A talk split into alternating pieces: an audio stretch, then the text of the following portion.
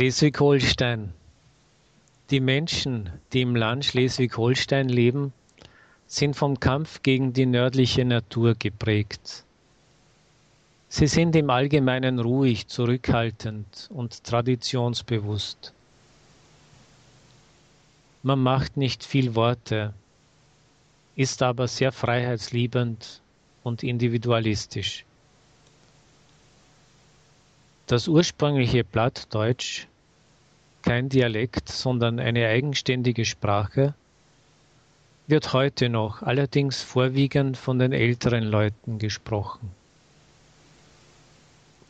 Dänisch ist die Sprache einer kulturell sich zu Dänemark bekennenden Minderheit mit eigener Zeitung, eigenen Schulen im Grenzraum.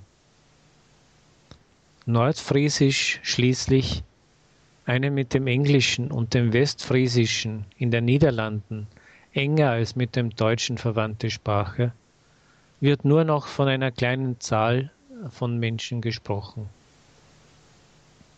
Zu den Problemen der Sprache gehört, dass sie sich in nicht weniger als sieben Dialekte auffächert, die untereinander nur schwer verständlich sind.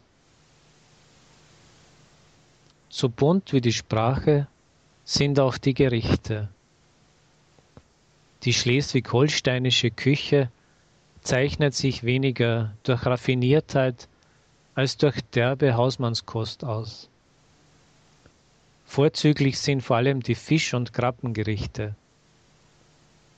Besonders beliebt sind gebratene Scholle, Räucheraal und Busümer Krabbensuppe.